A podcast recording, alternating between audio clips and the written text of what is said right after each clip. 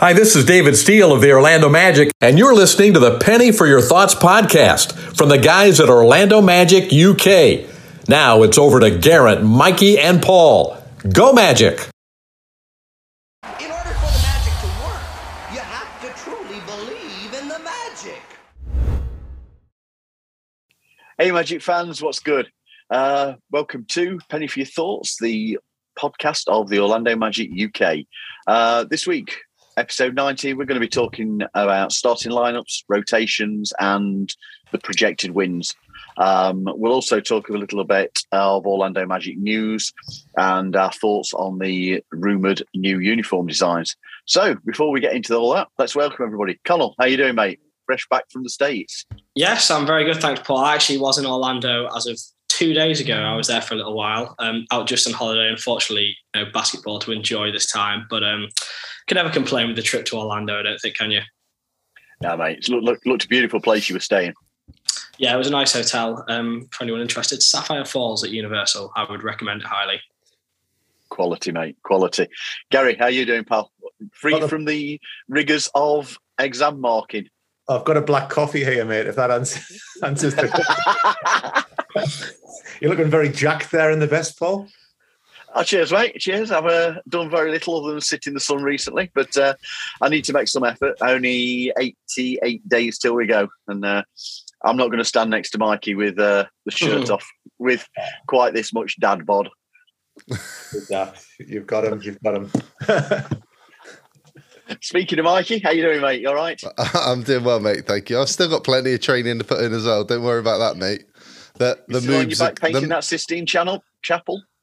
Say it again. Are you, are you still on your back painting that Sistine Chapel of a barn?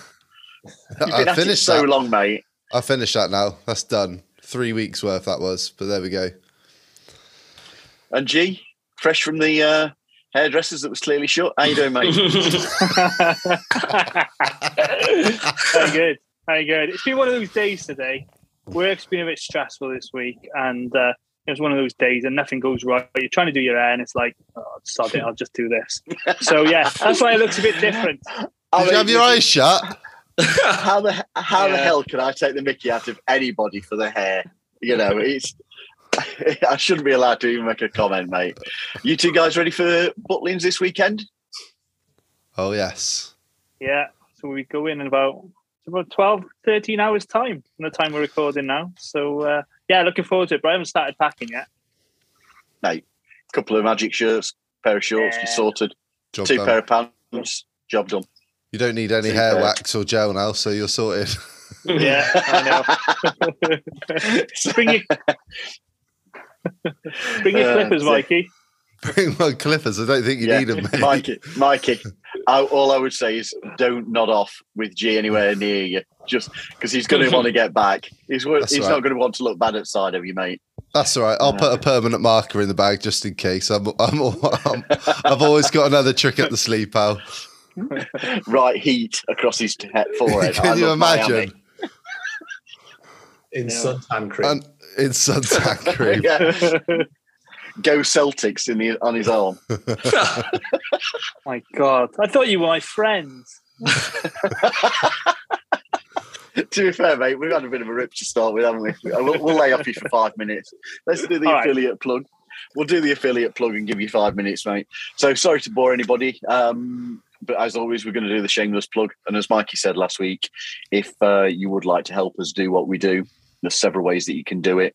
First is simply by subscribing to the to the Orlando Magic UK YouTube channel. Um, the reason we ask is simple: if we can get to 1,000 subscribers uh, on that platform, YouTube begin to pay us. Uh, that money is used simply for paying for the prizes we offer from time to time, uh, hosting on the website, domain names, and a whole lot of other stuff that we do, which allows us to do what we do. Um, also, if you uh, plan on doing any shopping using NBA Store EU or Fanatics UK, please use our affiliate links. Um, or also use the Magic Fan Apparel Teemill.com for uh, your Orlando Magic UK t-shirts. Um, and I think there's a hoodie on there as well, isn't there, guys? So all links will be on the podcast description, uh, and you can also find them at orlandomagicuk.com, which is the website. So let's get on to a little bit of Magic news, as there is. Um, last game of Summer League, Magic played uh, against the Detroit Pistons, losing 86 to 102, a game that got away from the Magic in the final quarter. Not going to lie, I've not watched it. Has anybody actually watched the game? I watched the extended highlights. Very impressive, Mr. Connell. Uh, Mr.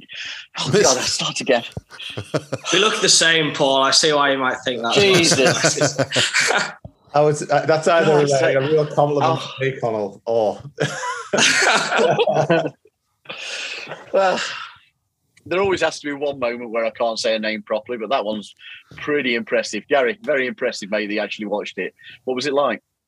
Um, nothing to write home about really. Like again, I, I watched the extended highlights rather than the actual full game itself, and it's a bit of a weird one, I think, because when you watch a summer league game, you're kind of looking for someone who's going to crack the rotation, who can do a job, whether it's they can bring some rebound or they'll be a good shooter. And I was kind of just looking at the highlights, and I was like, we know roughly what our roster is. It's more a case of who we're going to move off it. So it felt a bit, I think it was like 12 minutes, the highlights I watched. It felt a little bit of like 12 minutes of you could have had that time back. Um, I thought I thought I thought Justin James looked pretty decent from Yeah. the highlights. Um, I know he's been in the NBA, I think with Sacramento before.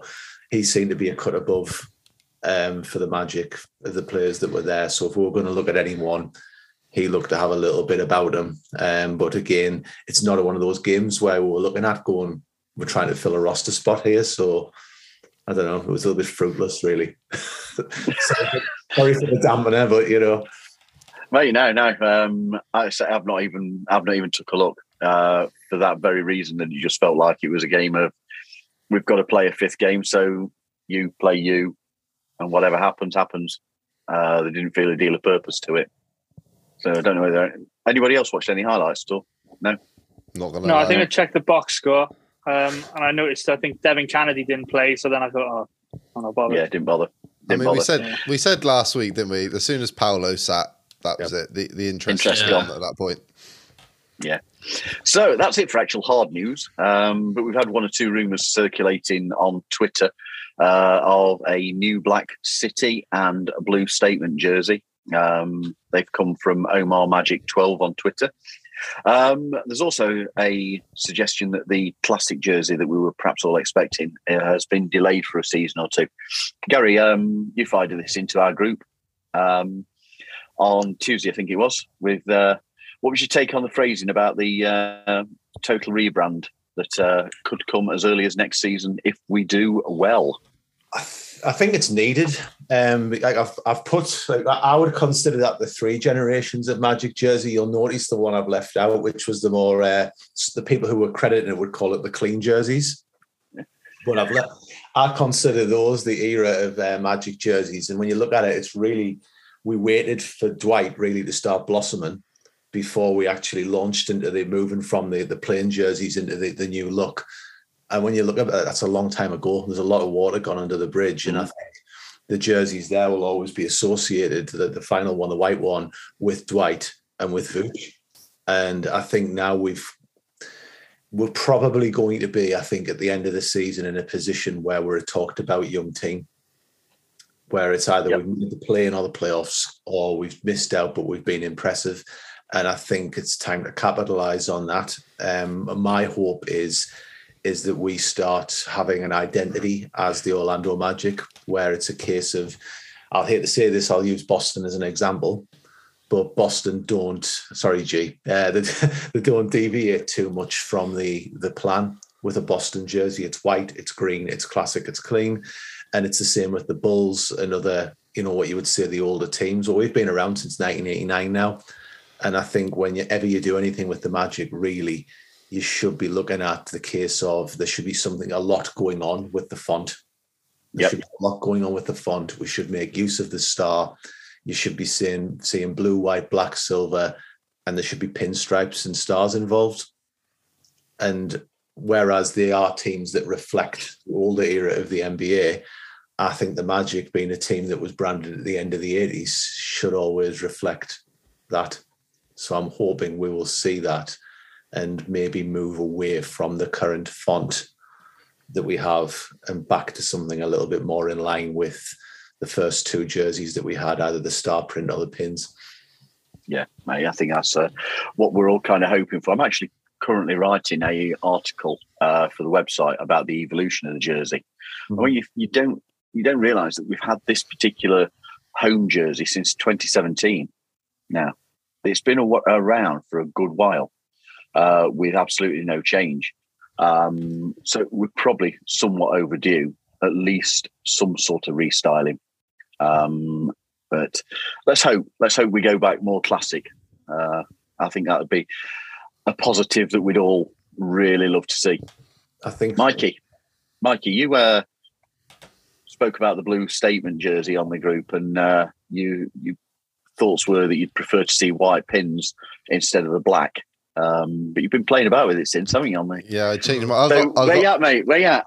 Well, I've got, I've got to apologise to Omar quickly because I was I was messing about with the design earlier. I sent it to you guys. I said, like, oh, I'll just post this on Twitter, and I've got a bit of a telling off because I took his uh, took his Twitter handle off of it. So my bad. But um, yeah, um, in terms of the design, didn't know that. Yeah, uh, in terms of the design though, I originally said I would have liked to have seen white pins like we've seen on previous jerseys, but it actually it makes it too loud. I think. I think the mm. black pins sort of emphasise the stars on the side paneling a little bit better, but the the the sort of quick mock up, the terrible editing that I did earlier, all I did was just put the the original Orlando logo on it, and that just made the jersey pop even more without changing anything else. And I think if the Magic can learn one thing from this potential new rebrand in a year or so's time, put the original logos and numbers styles back on the jerseys. Because the jersey I mean we've seen with the city edition the last couple of years like with the ORL which we weren't all fans of but you could kind of get the concept from it. And obviously last year we we saw the magic on the front of it although the design changed and there was different color schemes involved it was still identified with what we know as the Magic. So yeah, get, mm. kind of backing on to what Gary said. I think if the Magic can go back to the original logos and the original numbers, I think they they've got a lot more wriggle room for changing the designs of the jerseys. But uh, yeah, I, I, like the blue. I, I, do like the blue jersey. Um, it'll be interesting to see what it's like in person. But yeah, we need to move on from this sort of like, what's the word? just standard sort of like I, I don't know. It's just it's not a magic template, font, is it? it? Yeah, it's it's too mm. corporatey. I think is probably so the best best word for you, it. Do you do you feel there's a lack of imagination going into some of them? That it's just uh, a very bog standard. This is where we are at the minute because there's not a deal of interest. That's just all. That's just NBA jerseys in general at the moment, though, isn't it? You mm. look at the Utah's yeah. rebrand, you look at Cleveland's rebrand. Theirs is just bland and yeah, uh, that's just the way the NBA jerseys are going. There's not a lot of imagination going into them, and I think some of that probably falls on Nike. Um, yeah. But yeah, I, I, mean, you can't get like Gar said. If you if you put stars on a Magic jersey and you put pinstripes on there, you can't go far wrong. So, Connell, you and I were kind of uh, at odds with everybody else on the on the black one. Um, that we actually quite liked it. If, and if you haven't actually, if people haven't seen it, go and check out on Twitter at Omar Magic 12 because it's him who's uh, put the thread up. Um, and he's been pretty close over previous years with regards to the release of the City jersey. So, Connell, this black look, what was it you liked about it, mate? I mean, for kind of lack of any better reasoning, I just thought it looked cool. Like, I'm going to completely agree with everything that's been said so far about the Magic jersey and the Magic brand. If you were to show somebody you know, for example, the jerseys that Gary has behind him now, the blue one and the white one, which one screams Orlando Magic more? Every single person is going to say the blue one. And the formula isn't difficult. It's pinstripes, it's stars, it's magic. That's what it is. And it is a shame that we've seen in recent years, not just for us, but for other NBA teams, the way that it's going with obviously everyone's jerseys are made by the same company. They're kind of resorting to a little bit of laziness, it almost feels like. I understand that kind of minimalism is the trend at the minute, not even just in basketball, with company logos, everything seems to be Mm. going that way. But I think it's a shame that basketball jerseys have to be the same because when you look at the jerseys that you know people find the most iconic from over the years, the ones that you see people walking down the street, you might think of the Raptors jersey with the dinosaur on. You might think of the Pistons jersey, um, you know, with the horse on. You think of the Magic jersey that Shaq was wearing. You know, th- these are the jerseys that scream like iconic NBA jerseys. There is no chance that in, you know, 10, 20 years' time, people are going to look back at Utah's New Jersey and think, oh, yeah, that was one of the all time great jerseys. Because it doesn't matter what the team do in it, I don't think. That jersey won't stand out. And I think that with the new era that we're coming towards, obviously, our team's so young, they're very exciting. I think this will be a year that we really announce ourselves with Paolo, with the leaps that I think Jalen's going to make, Franz is going to make. People are going to start finally taking notice of us. And it would be nice if we looked good while we were getting notice taken of us. And I think that rebrand's definitely overdue for me. Like, from a neutral's perspective, if I, you know, obviously I have a lot of magic gear myself, my family make comments on it saying, like, it looks, you know, basic, kind of inexpensive, like an like an off-brand version of what the magic is, because they understand the magic to be like stars, pinstripes, kind of that real like iconic brand that we had built up, and then to see that kind of fade away is a shame. So I think that if we could kind of go back to that with, you know, hopefully what's going to become an iconic team, fingers crossed, with the iconic jerseys back, it would all kind of go hand in hand nicely. But anyway, to answer your question, I've completely deviated there. I just think the black one looks No, cool. mate. Nothing else to mate. that. It just looks cool. It doesn't have to be anything else, does it? I mean, I'm not. I I did say I liked it. I like the simplicity of it. Um, the thing I didn't like was the the font of uh, the word magic, and I thought it, it, it kind of looked Ouija board almost to me. I didn't I didn't like it at all. Gee, you weren't a fan at all, and made the shocking comment that you wouldn't buy it. Now, I'm not going to lie. I find that difficult to believe with your collection of magic jerseys. I refuse to believe that you're going to have one absent. But what made you say that you disliked it so much? Yeah, that's, that's a bit of a knee jerk reaction. I will get it. Otherwise, there'll be a gaping hole in my collection. So I'm going to have to get it. But I might not wear it as often as I wear the other ones. So um, um, for me, it's just what the guys have said Gary, Mikey, Connell, and you, Paul. Um, it doesn't have the, the, the qualities that we notice in, in, a, in a good magic jersey. It doesn't have the pinstripes, doesn't have the stars, it doesn't have, you know, some sort of element of magic to it. It's a little bit for me plain, bit like a template, a bit boring.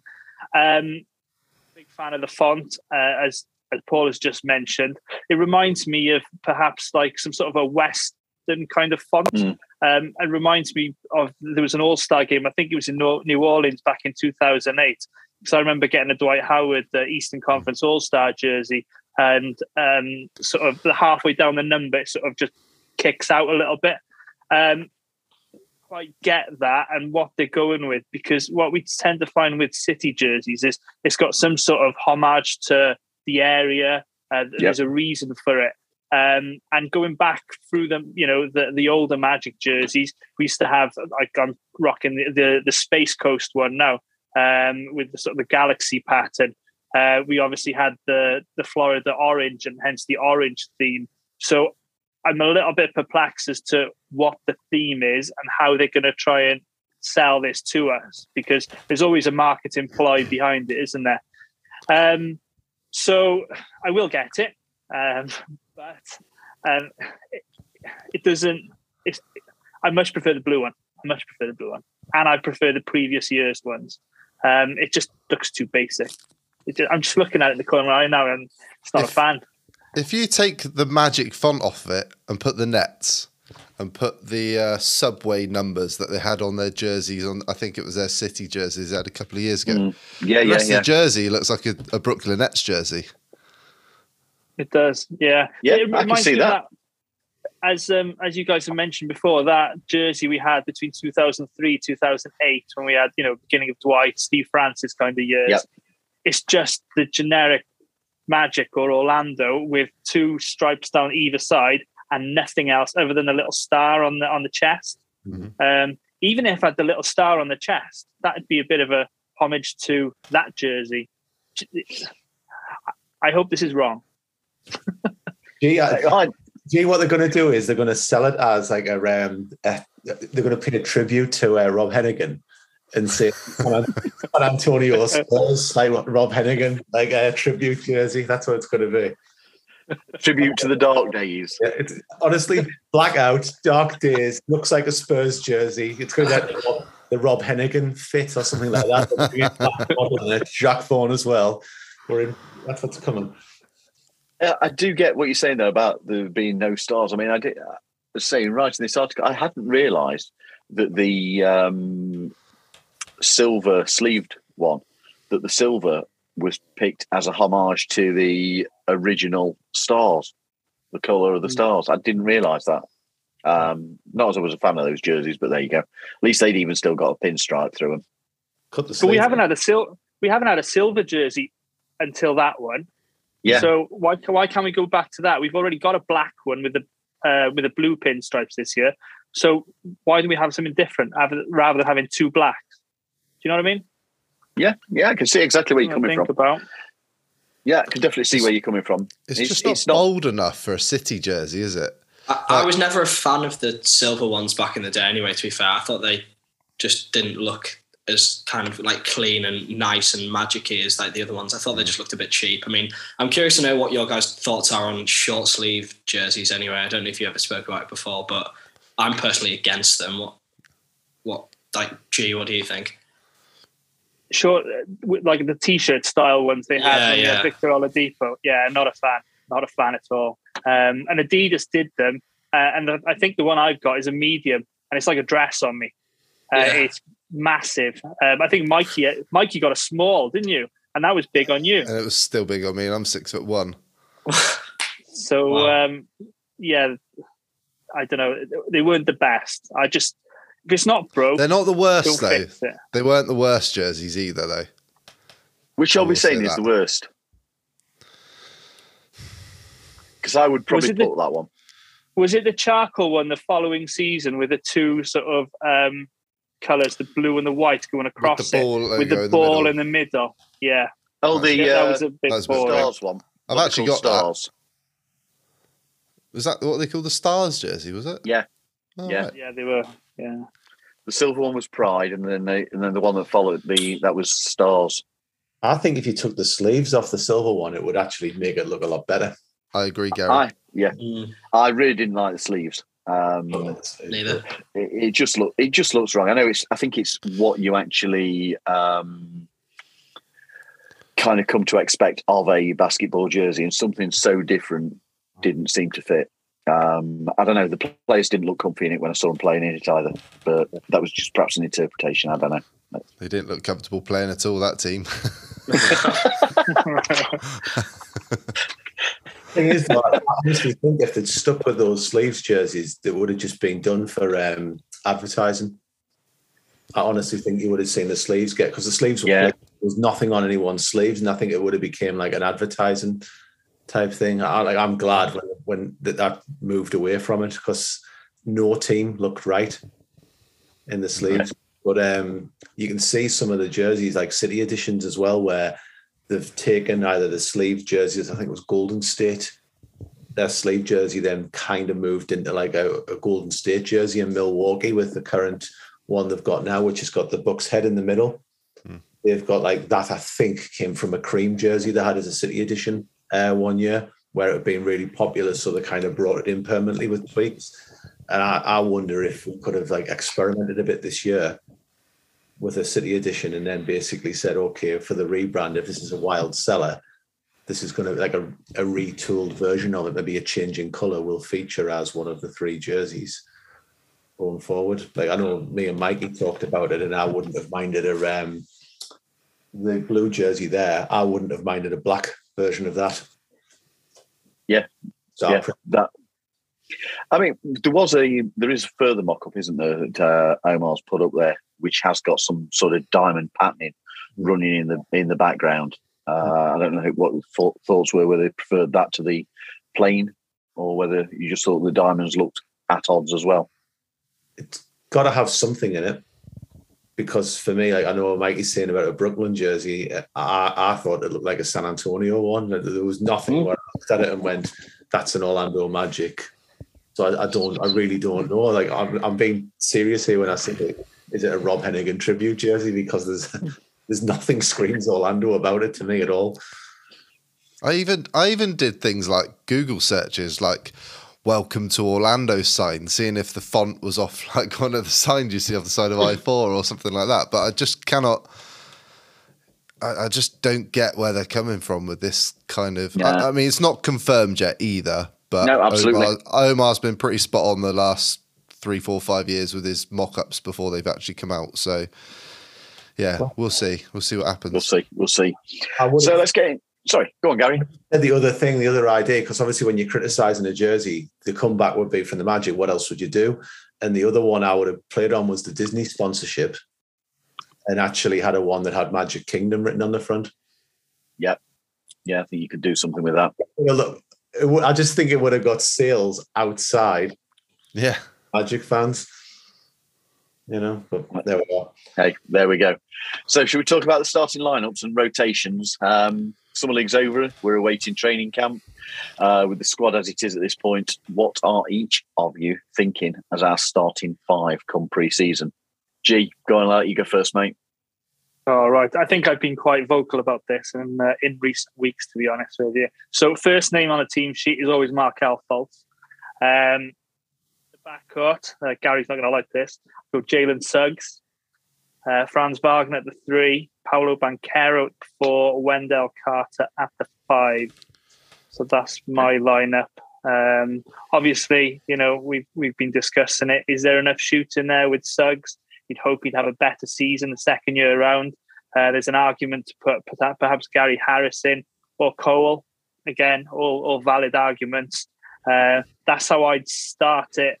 But um, you know, not That's my what you're going decision. It's Coach, it's Coach Mosley's decision. Yeah. Yeah, it's interesting to see, mate. Interesting to see what you're going with. Connor, where would you be? I'm the exact same as G. I'm going to go Markelle, Jalen, Franz, Paolo, and Wendell. And I think that the backcourt is probably the biggest one up for debate there for me. But um, the reason I'd go for Markelle and Jalen is because I think Markelle is the best player that we have at the minute. That's just my opinion. I think what he showed when he came back from injury, um, I feel like he's going to make the biggest impact for us. And then the option for that second spot, I feel like Jalen has the highest ceiling out of him and Cole. In my opinion, I feel like that's probably shared amongst most Magic fans as well.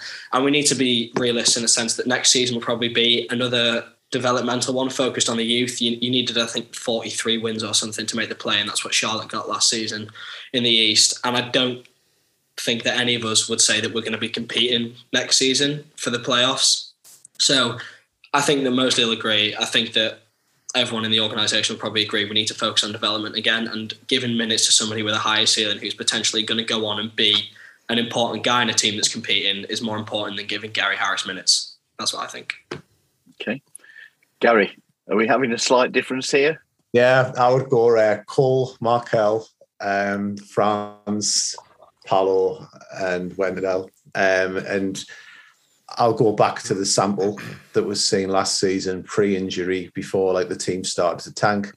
And of the guards that we have on the roster right now, um, over an extended stretch, Cole has had the best production of those guards from that stretch that he had this season.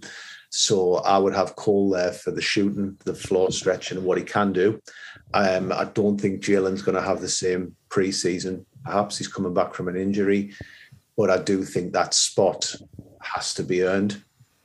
I think it's a meritocracy, and I think it, for me, it's Cole's to lose, and I would like to see him just really in a position where he's going to get the ball from Markelle, where he's going to get the ball from Paolo, and then I think the front court speaks for itself, really. Um, you know, I think if we'd drafted Chet, it might have been a slightly different discussion if Isaac was fit. But for me, Paolo's NBA ready right now, and he's going to play. He's proved it. And yeah, there's no way you're not playing Wendell or Franz. You know, they definitely have to play. Okay. Mikey, are you the same as Gary, or are you uh, going with the other two guys? I've been Jalen Suggs for quite a while, and uh, I was messaging Gary yesterday. What was my message, Gary? Something along the lines of, "I'm all in on Cole starting at the two this season." Um, You put the you put the message in the group, pool, So I thought I'm going to do a bit of a stat dive, and that sort of like really swung my decision. So last season, uh, Cole Anthony had a better net rating, assist percentage, assist ratio, rebound percentage, efficient, uh, effective field goal percentage, true su- shooting percentage, a usage percentage, and um, and they were all better efficient percentages than than Jalen if you compare the two head to head.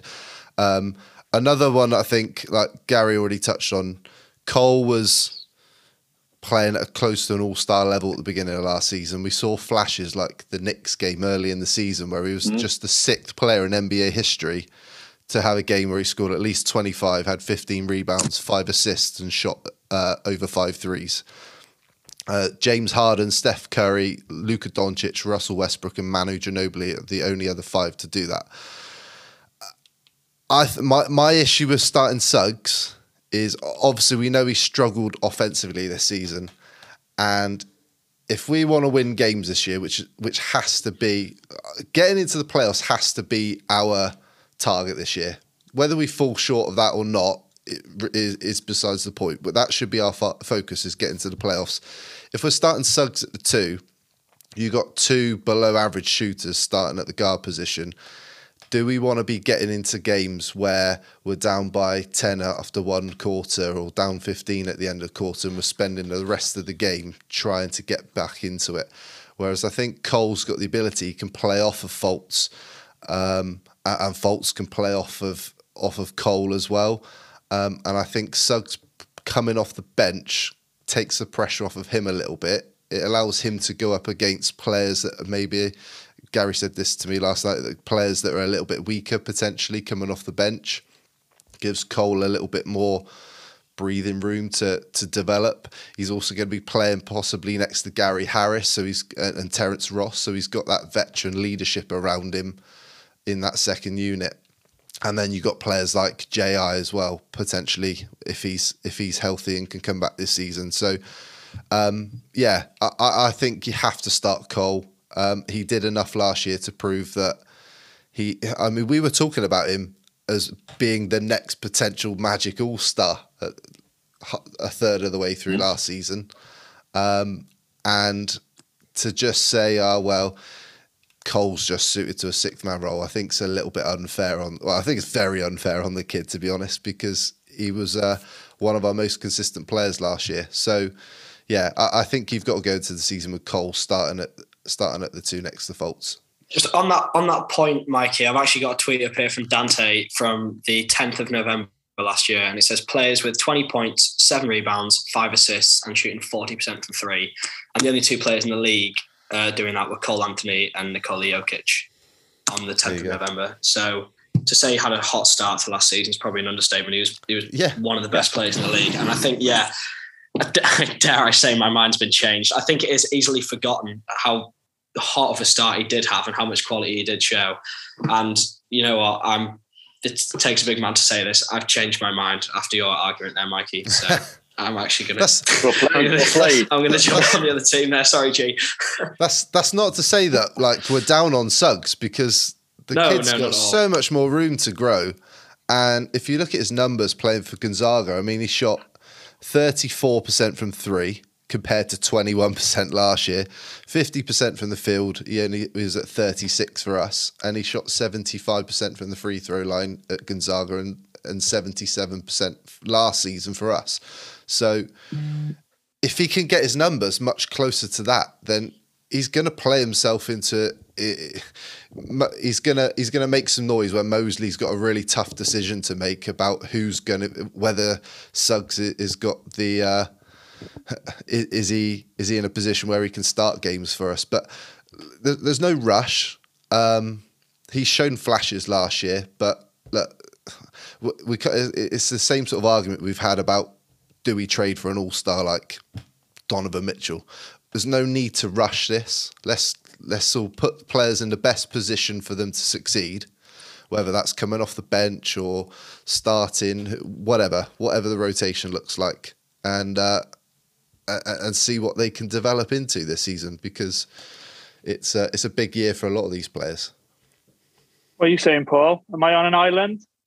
Um, I have to say, I have been all the while that Cole comes off the bench until a couple of days back, and I've and I've gone for the same as Mikey and Gary simply because I have a concern, and I know it's something we're going to talk about further on, but I have a concern that if we've got Jalen, Markelle, and Paolo all on the court at the same time, you've got too many ball dominant handlers, people who want the ball in the hand.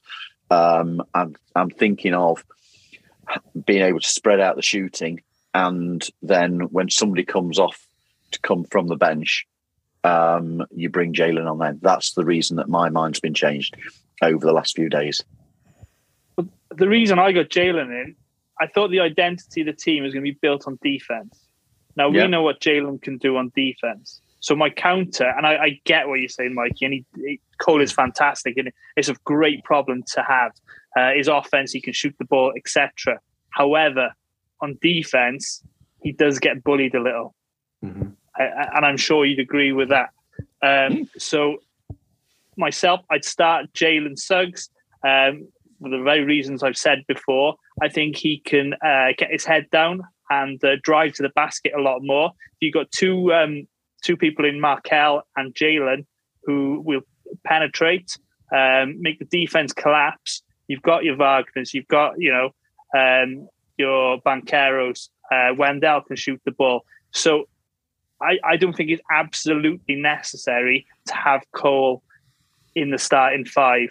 I think he'd be best off as a six man, but he gets the green light. You know, absolute green light. Mm. Do what you want, sort of thing. Um, but obviously, we'll come to the to the bench in a second.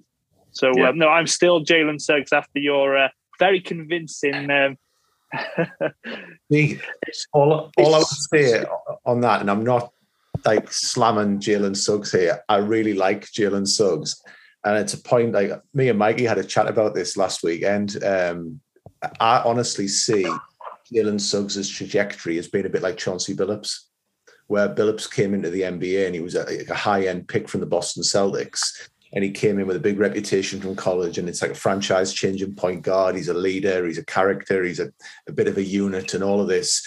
And then it kind of it took him about four or five years before you actually he got in. He did get injured in that time, and he, he was Yeah. on the Magic for the season. Yeah, he did, Yeah. but then uh, Jalen Suggs as well. It had the same thing where he's had this stop-start career, and whenever it's looked like taken off for Suggs, he's then hit an injury or the team started like you know basically rest players. And I wonder if it's going to be the same thing where you've got a guy who's come in who's got all the tools, all the assets, spotlight was on him, but instead of hitting the ground running day one, it's kind of going to it's been a bit stop-start so far, and it's just going to be like how a mm-hmm. team manages him. And I, I wouldn't want to trade Jalen Suggs because you know you, you can hear people now outside of Magic fan base going, "Oh, like Orlando had the bust pick in the draft." Not at all in that top five. No, no. It's just it's a longer race than this, and I wouldn't be surprised if when all was done, Jalen Suggs had that kind of Chauncey Billups style trajectory where it was just a slow start, and then in year two, year three, year four, where it's a case of wow, where was this guy at? I, I can see my comparison for him is uh, Marcus Smart.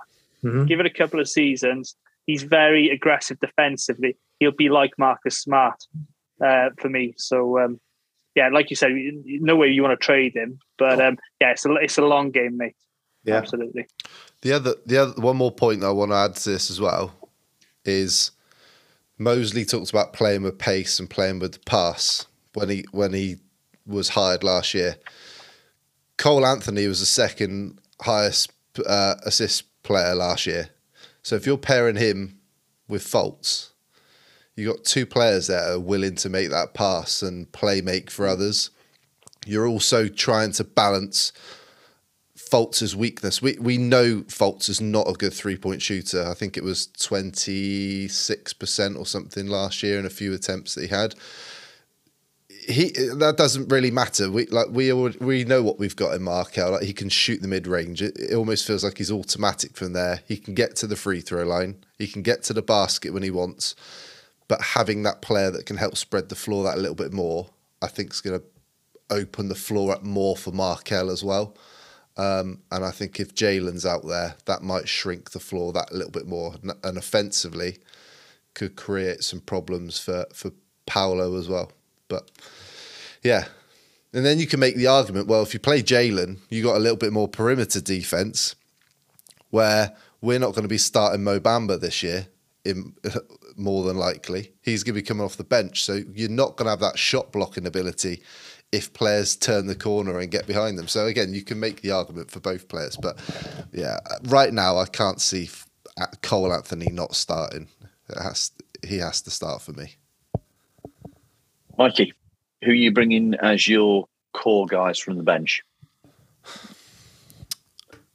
Do you know what? Right, I was looking at this. I was looking at the depth chart earlier, and I was thinking, do you know what? Our second unit would have been we would have been happy with this team two or three years ago. I was going to make. I was going to make the same point. Yeah. Right. So if you look at it, you have possibly Jalen Suggs, Gary Harris, T. Ross, Isaac, and Bamba coming off the bench. I mean, that is a hell of a second unit. It's still young, well, in terms of like, uh, and, okay. and the inexperience with like Bamba's still a young player. Isaac's still Isaac's not played a lot. Suggs has still got the ability to uh, to develop, but Harris and Ross, their um their leadership's off off the bench, providing T Ross is still here. Um, is going to be is going to be key. They're the five. Um, I would like. Four he asked for, mate. Hey, he asked for four. You can have as many as you want.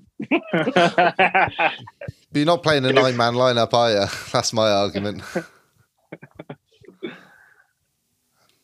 Uh, mate, no? I, I, mate, I'm I'm happy for whatever rotation you want to go with. That's that's the question. That's why I'm at.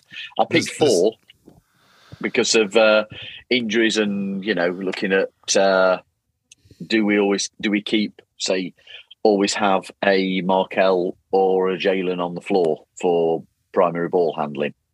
So that's why I went with four. I, I think you've got to have Fultz or Anthony on the floor at all times, and okay. and rotate Jalen in between them. Personally, um, yeah. I didn't really answer your question, did I? That's cool. That's cool. Gary, what are you, what are you going with?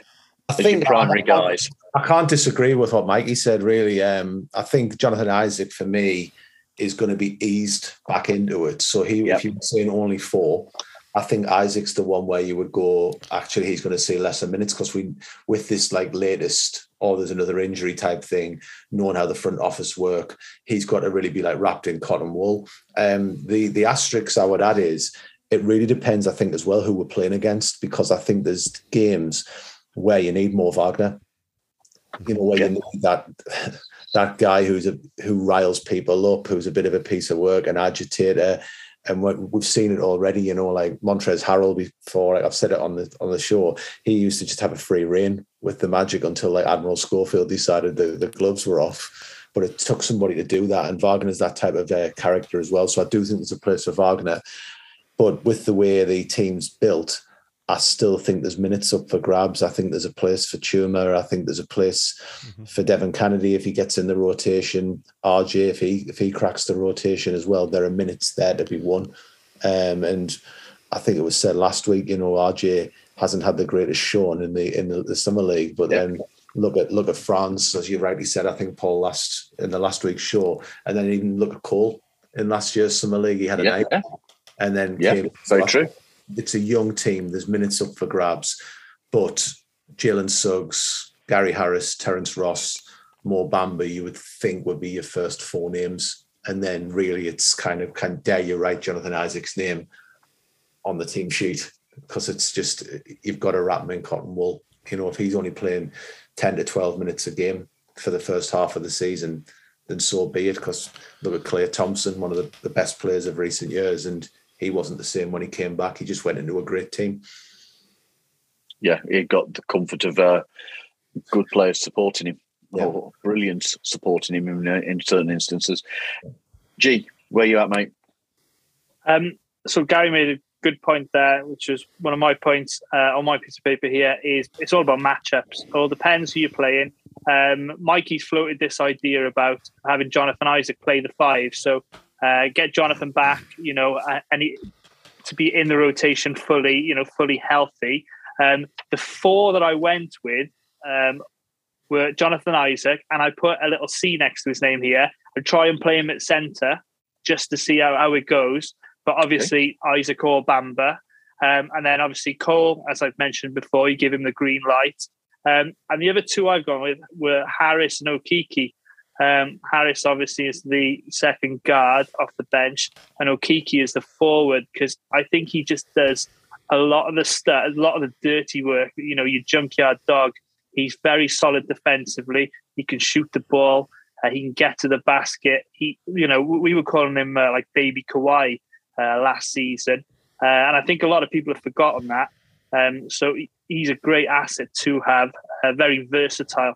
So um, the four I had there were Isaac, Cole, Okeke, and Harris, but obviously Bamba slash Isaac, um, if you know, dependent on matchups, etc. Um, I didn't have Terrence Ross in there because I think he'll probably probably be gone. But um, and then yeah, I think the others will we'll see. You know, um, garbage time. Yeah, Connell, where are you at, mate? Any any difference of opinion?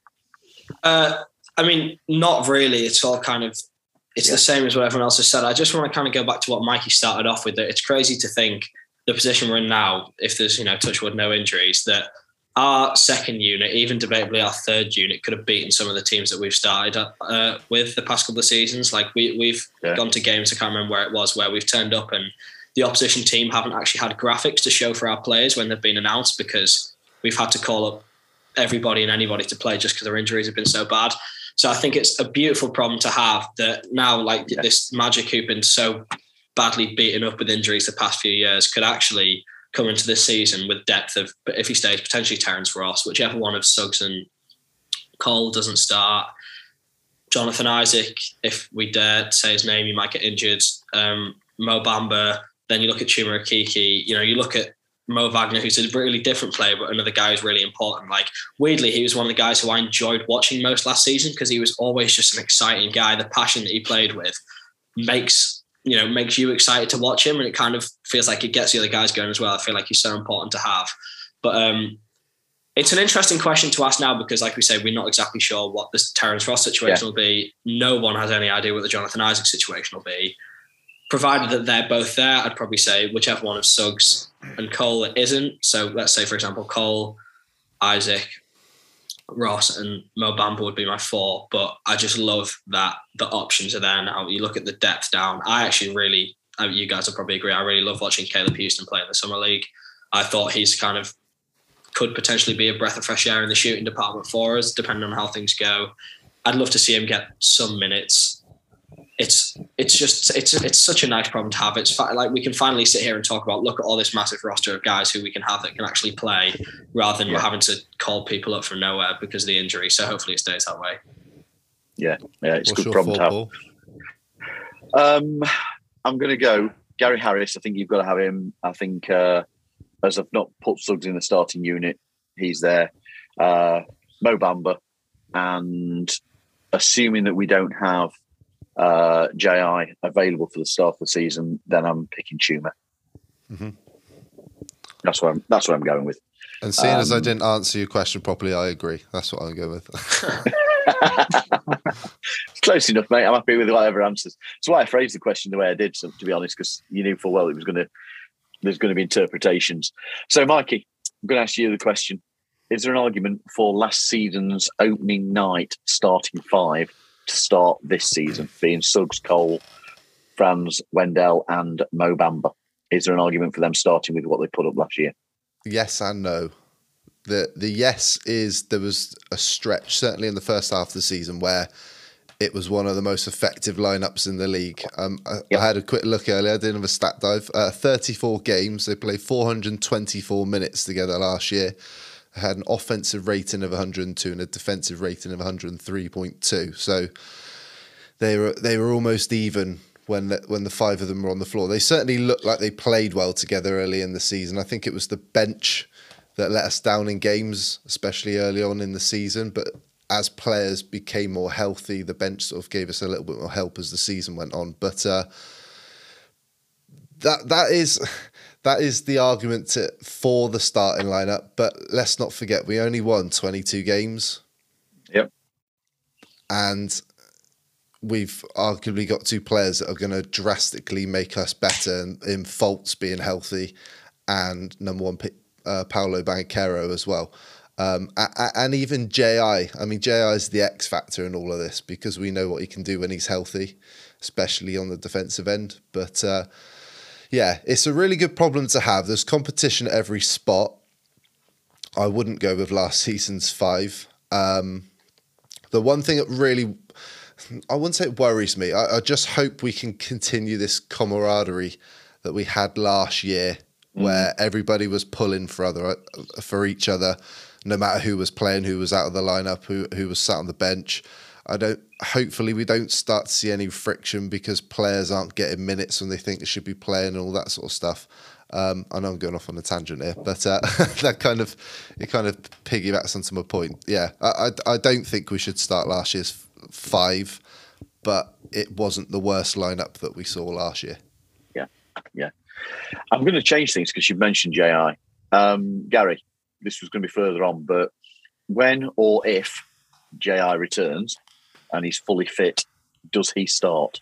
Does he get a starting role? No.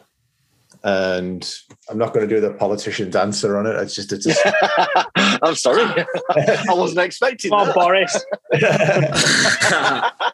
I'll go, if I was Boris, I'd be hiding in my fridge by now. But, uh, but uh, I think I, I, you can't. I don't think you can because I think I think Wendell and um, Franz have have cemented their place, and I think JI is not going to really.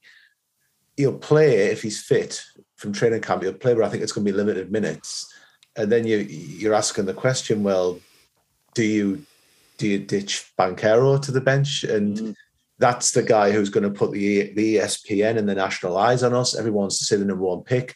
He's the guy who who you're hoping is going to be the 20 points per game plus scorer for the Magic. The the only other way around that would be if you're trying to accommodate everyone, and I'm not saying this could happen, is if you're then saying, well, can Franz play the two guard? Yeah. That, that's that's the only other way because I think that um, Wendell, Franz are nailed on, and Banchero is the guy we've drafted to be the future. You know, the, apparently the magic of being, you know, looking at the guy and watching him since he was in high school. This the reason I, the reason I wanted to ask the question was because of what um, has gone before. Yeah. That does does somebody like Ji not necessarily getting a start yeah. begin to affect the camaraderie that's think, within the team? Does it start to be friction? I think that to be honest, I think Ji, um, whatever people think about his character politically, I do think he's morally you know, mm. but he's where he's got the good of the team, and I think he's a wise enough guy to know. Actually, I haven't been here for two years, and I think apart from the presence of Mosley there, I think the the the generals, so to speak, in the locker room are probably Cole and Wendell. I get I get that impression. It's them two, and I think they will keep the camaraderie right. And I think if we're if we're looking down the line, if we get a healthy Jonathan Isaac, I wouldn't be surprised if he was the centerpiece of a trade. Right. Because his, okay. value, yeah. his value, yeah, you can see that. His contract is favourable. And if that player comes available and you've got a healthy Jonathan Isaac, defensive player of the year style characteristics, I think he would be the one who would be one of the this is what you get. So I think GI, that might be what happens. Who knows? Depends who's dissatisfied around about All Star break. Okay, that's interesting. And again, I'm going to change what we were going to do. Garan, I'm going to come to you because we've just been talking there about JI. So let's talk about the bigs. Wendell Carter Jr., Mo Bamba, Mo Wagner, and Bol Bol are your centre players. How do you see it working with potentially Wendell and Mo having the minutes tied up. You've already mentioned around the possibility of JI playing a five. How do you see it working? Yeah, well, as we've mentioned throughout the uh, the episode, Wendell starts. Um, my suggestion was potentially uh, JI um, in you know situational um, circumstances just try it. Um, just gives us a, a, different kind of lineup on the floor. Um, but as you guys have mentioned, Mo Bamba is going to be, you know, the, the, first guy off the bench at the centre position, unless you know you need a, a Mo Wagner to come in and rough, uh, rough up a, a Luka Doncic or you know someone someone like that. Um, Bol, Bol. Can you see him playing? Honest, probably not. I think he'd be getting garbage time just to see what he can do, unless he impresses. Um, it, end of the day, training camp's going to happen, uh, and Coach Mosley's going to see how these guys do, um, and, and, it'll be done on, on, merit. And if he feels that somebody deserves that chance more than one another, I'm sure they'll get that chance. Uh, but from what we've seen last season and what we know, um, I, can't see it being anything other than Wendell backed up by Mo Bamba and then Mo chucked in there for the odd, um, you know, shift here and there just just to give that bit of an energy you know? Um it, it, like i've been watching the ice hockey uh, last couple of months right? And um, the tampa bay lightning have got um, two guys pat maroon right in the foot he's in the fourth line. And if the game isn't going tampa's way um, maroon will maroon and what's the other guy called? I can't remember his name now. Um, uh, perry. They'll just get in and they'll just start roughing them up just causing, you know, some sort of aggravation just to change the flow of the game. Um, and as, as Gary's mentioned before, Mo Wagner is one of those players. Um, and, yep. and it's always good to have. And you do see them on championship teams. So um, um, I think he's a valuable commodity to have on the bench, just just to uh, just change things up a little bit. So that's how I see it going. Cool. Connell, thanks for sitting and waiting, mate, patiently there. Quite. Uh, your, this question to you was supposed to come about three, four back. But, mate, what do you believe the best combination of guards is between Markelle, Jalen, Cole, and Harris? How do you, how, I mean, I know we've kind of covered some of this already.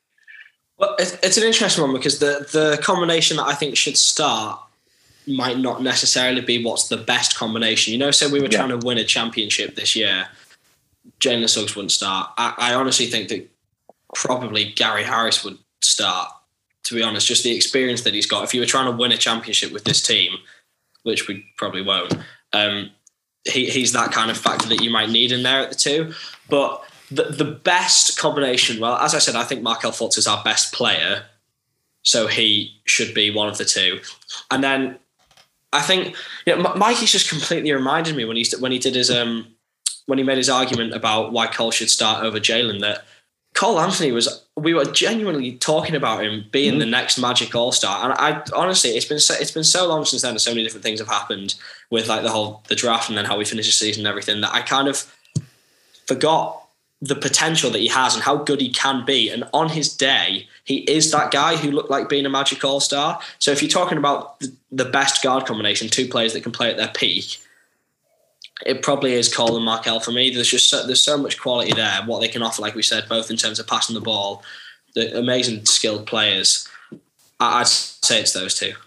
Yeah, I'm I'm I'm with you. I'm, I'm increasingly coming to the view that it's Cole and Markelle together with um, Suggs, Jalen Suggs, and Gary Harris playing together.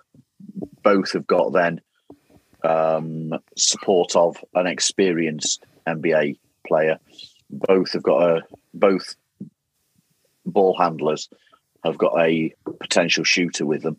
I mean, you look at how well Gary Harris actually shot the ball last season from his corner. Was, he was the best in the league for percentage wise.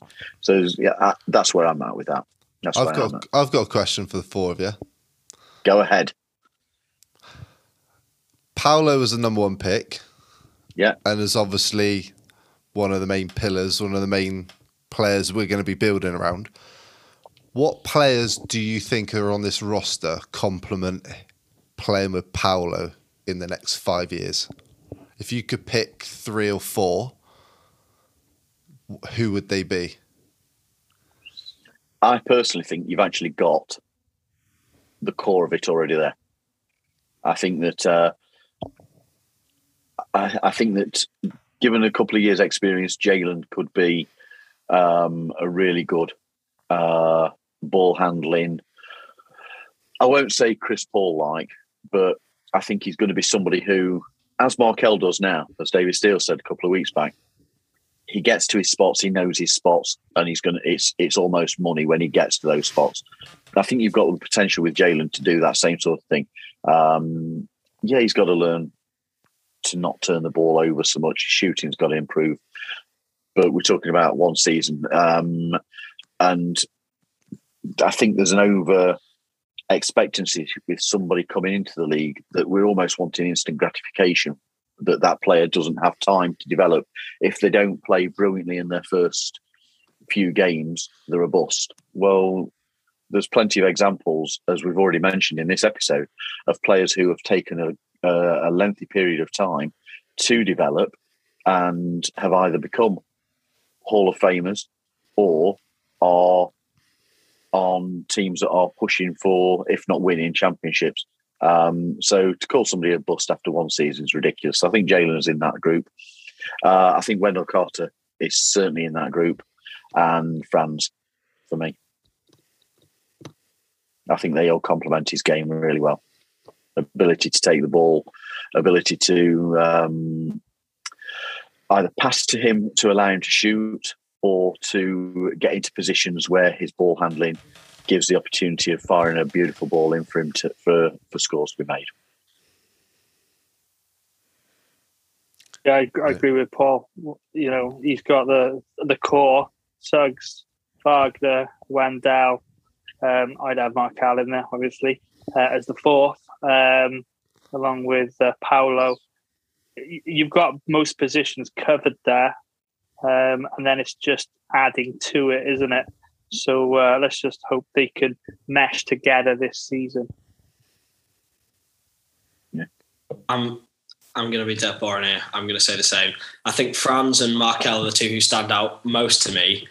Um, it's just guys who are going to like be, be, able to let him be the best player that he can be. Like if you were to put another like Paolo Banchero next to Paolo Banchero, I don't think that would really work too well because of you know he wants to be a dominant player.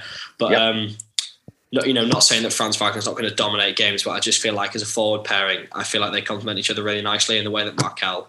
I, I I'm just so so high on him right now from the way that he came back and just watching him just gave me so much hope for what we can see from him next year. The way that he's going to be able to facilitate um, for Paolo, I, th- I, th- I, think there's some exciting times to come. I would. I, I'm, I, I don't think it's anything controversial. I'm going to say here because I think you can put Franz Wagner on any team in the league. Mm-hmm. You can plug him in there, and he'll he'll adapt. He'll, he'll find yeah. his way to adapt. And you, I mean that any single team in the league, Wagner would find a way to help that team be better. So Franz, it doesn't matter. I think he would just survive. He's like kind of like Teflon on like the rebuild for me. Um, I think that of the other players, I'm taking the view that we haven't seen Paolo at NBA level yet for how he's going to actually fully function. If I was drawn a comparison based on like college highlights and what we've seen in the summer league, he's a point forward. So you could say, is it like a LeBron James? Is it a Grant Hill? Is it a Scottie Pippen style where they're going to dominate the ball? And I'd be interested to see what the backcourt would then be based on a, like a, a point forward around them because mm. I think you could look at it and say, well, does he need a great ball handler? Hmm. Or does he need two people in the backcourt then who are going to be defend and score? Because then I would be looking at it going, well, you've got Jalen Suggs, who's your Marcus Smart that G said, and yep. then could look at Cole.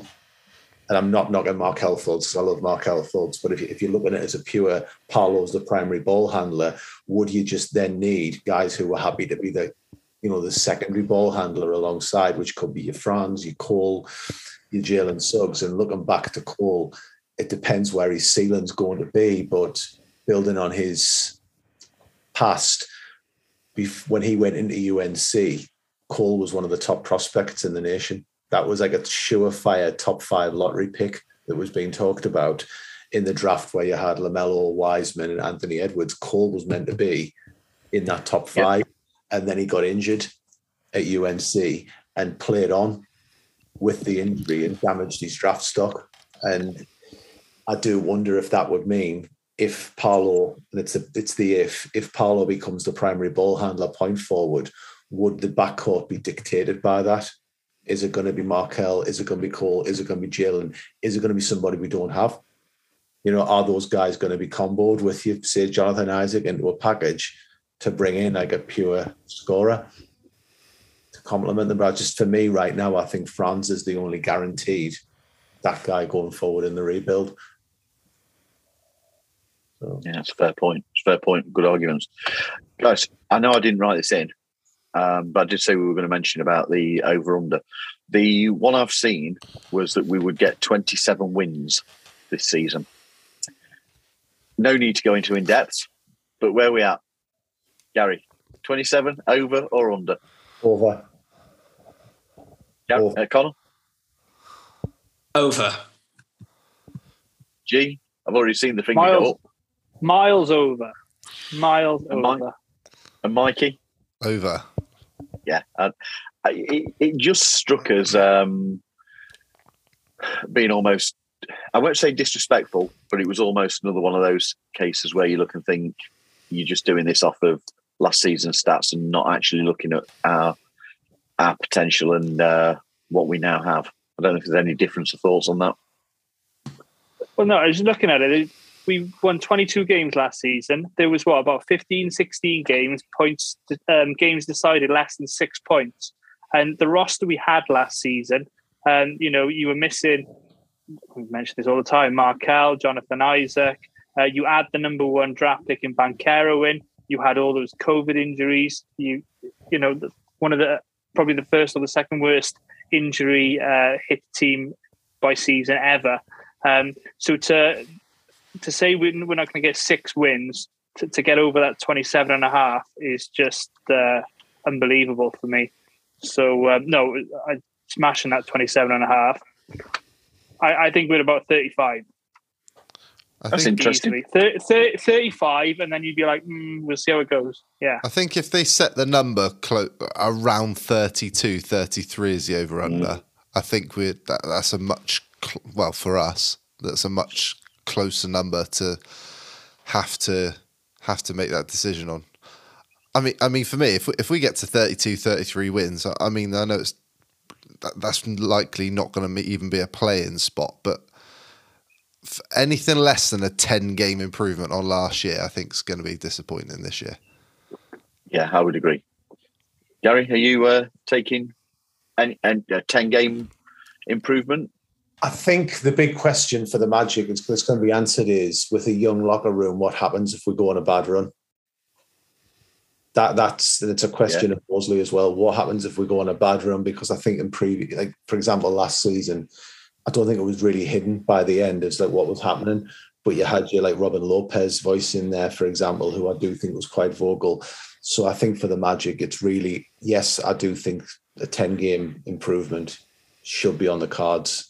Um, if there are huge injury issues again, I think there's got to be a real serious look into as well what's going on behind the scenes there, because we can't have these seasons where it's oh it's great, but we're being wrecked by muscle injuries again. Not ACLs, I'm talking like muscle injuries and such. Yep, yep. What's happening with rehab, etc. But I think a 10 game swing, I would expect that. I think, like G said, I think I think 35 or better is probably where you're starting to set the uh, sights at the start of the season. But I am interested as to what would happen. I hope we don't have to cross that bridge if we go on a losing run, how it's dealt with.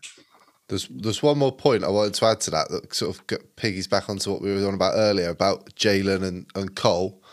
And Gary may have talked about this, is Jalen's injury and having the the uh, the surgery to repair the stress fracture right after the season is gonna put him behind this summer. Yeah. He's he's missed out on playing in summer league. He's missed out on those reps. He's gonna miss time on working on his game this off season whilst he's rehabbing. Obviously, we don't know the ins and outs, but Cole's got the entire summer to work on his game. And I just think that as well is going to put Cole in an advantage that when we get to training camp, he's going to hit the ground running and maybe more ready than Jalen at that point. But we'll see. Connell, where are you? Are you 32, 35 wins, or are you a bit below that? I, th- I think 32 is a nice number because it's 10 more than last season. And I think the number 27 comes from the typical naive basketball fan who's going to set our kind of, oh yeah, well the Magic aren't very good, so what? They'll, they got the number one draft pick. Okay, they'll get five more wins. Who actually doesn't watch Orlando Magic basketball, doesn't understand the talent that we have, doesn't understand how the injuries impacted us last season, how we just kind of decided to throw the towel in at the end of the season at times. T- 27 is offensive to us because of the unit that we have, the depth that we have, the fingers crossed lack of injuries that we will have this season. So I think 32 is a nice number to kind of set it as like, yeah, I'd take 32. But like Gary and G both said, really, we should be aiming for 35, maybe slightly north, like 36, 37. I think if we go into the season with that sort of mindset, you know, you're kind of flirting with the play in there, which would be a massive leap from where we were last season. But I don't think it's unreasonable for this team to be aiming for that. Even if we don't achieve it, fine, not the end of the world. But um, I think aim for high 30s. I'd expect slash kind of be able to live with low 30s. Anything below 30, I'd be shocked, to be honest. Make another point on that, on that 27 number. The Houston Rockets were penciled in for 27, right? So they won, what, 20, 21 games last season. You look at their off season, they traded away Grant, probably their best player last year. They drafted Jabari Smith to basically go along with Green and Sengun. We've got Markelle coming back. We've got JI coming back. We've got the number one pick. We've got. I'm perplexed as to how they they work these things out. I really I don't am. think I don't think they do work them out though. It is disrespectful because I feel like this is something that's frustrated me as a Magic fan, and I'm sure you guys will share the sentiment for years and years that like especially someone who's over in the UK who we don't like our mainstream media doesn't give us a lot of basketball content. We are completely neglected. People care about the you know the top teams, the teams that compete and focus on them. And then there's never really any sort of thought or analysis or time that goes into looking at us. Like when, when you look at you know so, some of the like the predicted lineups, for example, that like they come out with, it's absurd. Some of the players that they're putting down make no sense. It's stuff that would never happen. But because it's like, oh well, casual NBA fans probably won't really care about the Magic. We are kind of neglected and pushed to the bottom of the priority pile when it comes to analysing teams. So that's probably where I wouldn't even. I wouldn't take offense by the number 27 because number 27 is plucked out the air. You know, if they, they, they could have said 30 something, they don't care what number they write for the Magic. It's just the amount, the lack of time that they put into actually analysing what's going to be and already is such an exciting young team. That's what we need to be offended by. I couldn't care less about what numbers they write because we'll prove them wrong. Just start giving us the attention that the team deserves. That's a message to you, mainstream media. You tell him, Connell. Quality, Yeah. quality, quality. I personally think that that figure of 27 is insulting. I do agree with you. I think that we're going to be better than that. Um, I also believe that um, it is born of having no knowledge of how we play. I think yeah, Colin was absolutely right. Um, there is a complete lack of um, expertise around the magic in the mainstream. I think when you look at what uh, how uh, Greg Anthony was sat with Kristen Ledlow the other day talking, that is probably the best piece of analysis I've seen around the magic in the mainstream media for a long, long while. And fair play to the man for, for doing that. He's definitely uh, all in with the team. He's definitely part of Magic Together. He really is.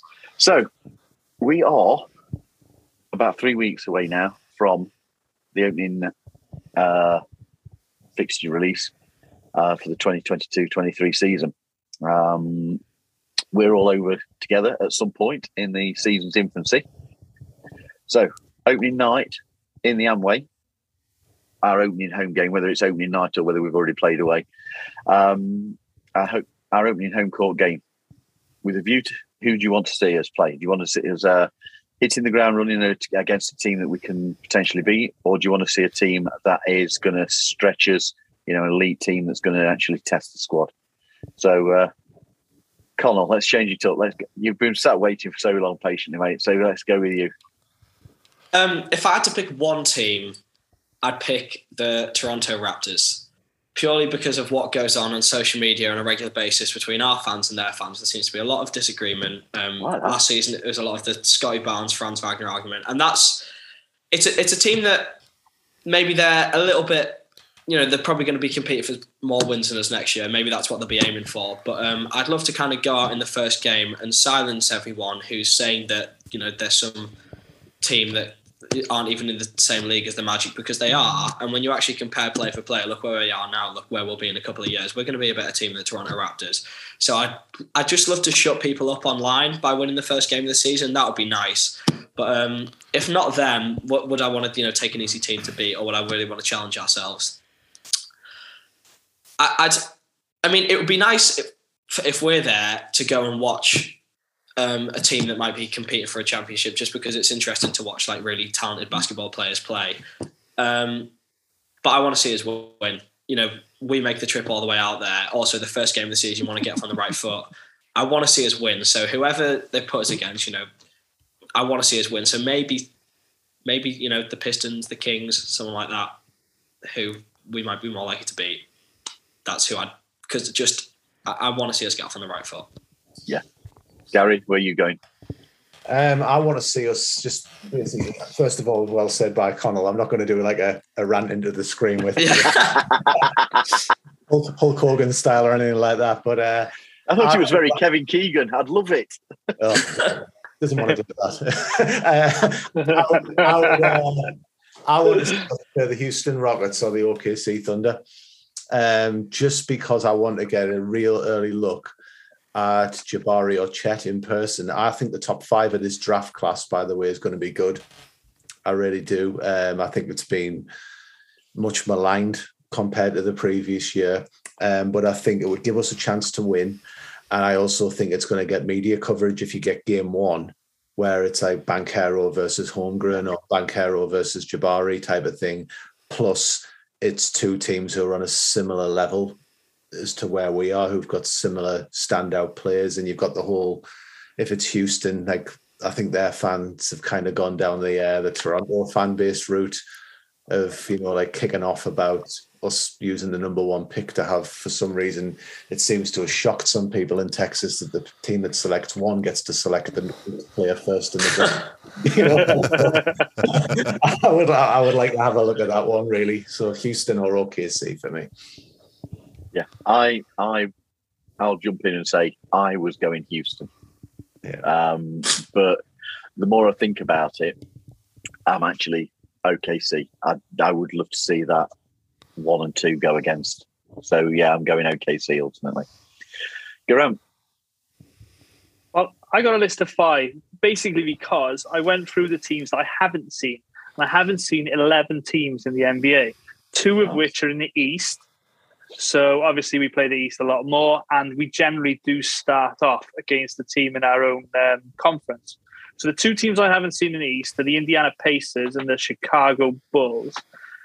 So the other teams I've got on this list are the Houston Rockets, as uh, you, you guys have mentioned, and the Oklahoma City Thunder. Um, and the other team I've got on the list is the Los Angeles Lakers, just because I would love to beat them. And I, I'm not going to go all Kevin Keegan, just because we've got a, a Sunderland fan in the room, but um, I would do. Um, so Thanks. gun to my head. I- I'd probably like us to play the Chicago Bulls, beat the Chicago Bulls and uh, Nick Vucevic, and better our chances for uh, our, our lottery prospects for next season. nice answer.